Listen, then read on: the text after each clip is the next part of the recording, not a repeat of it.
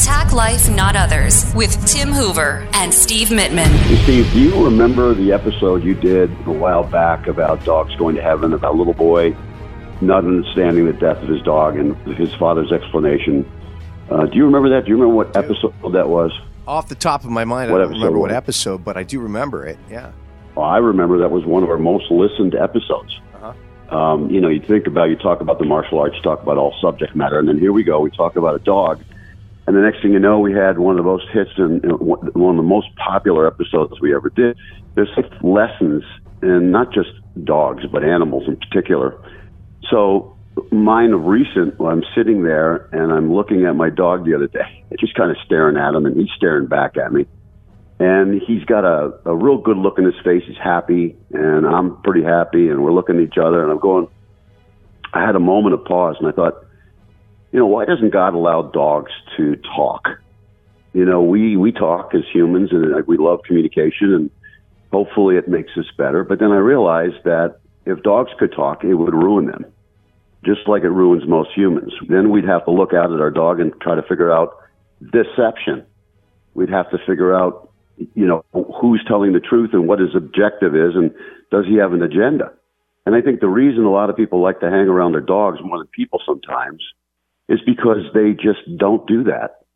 The moment your feet hit the floor and you start working, whether you're in college or working or whatever age you are, you have to figure out deception. You have to figure out who's real.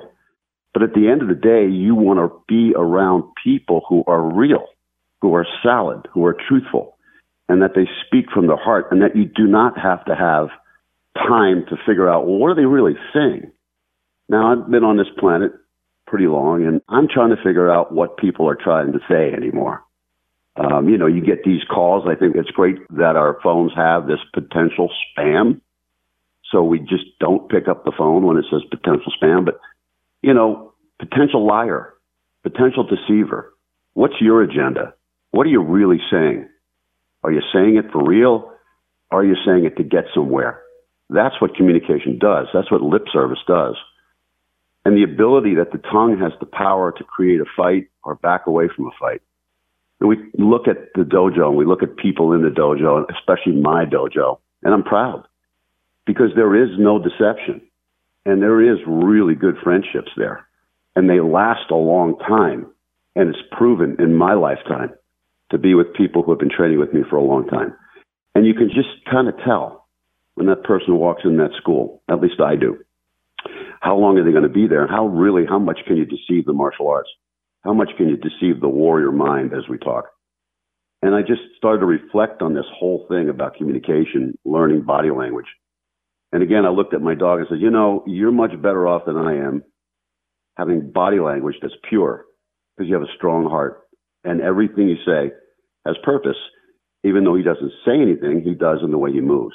He wants to go to the bathroom, lets me know. If he's hungry, he lets me know. And the time you only really know when a dog is sick is you look at him and you go, my God, he's not feeling well. And you know.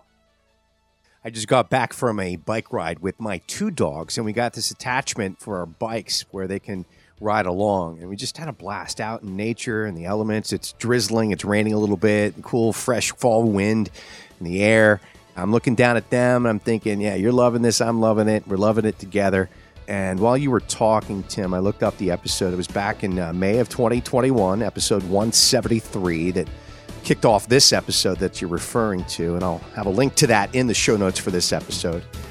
But yeah, there's so many things we can learn from dogs their behavior, personality, and resilience. And I'm reading off the show notes from that episode.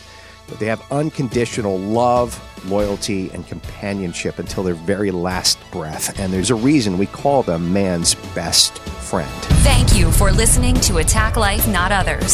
Subscribe to our podcast.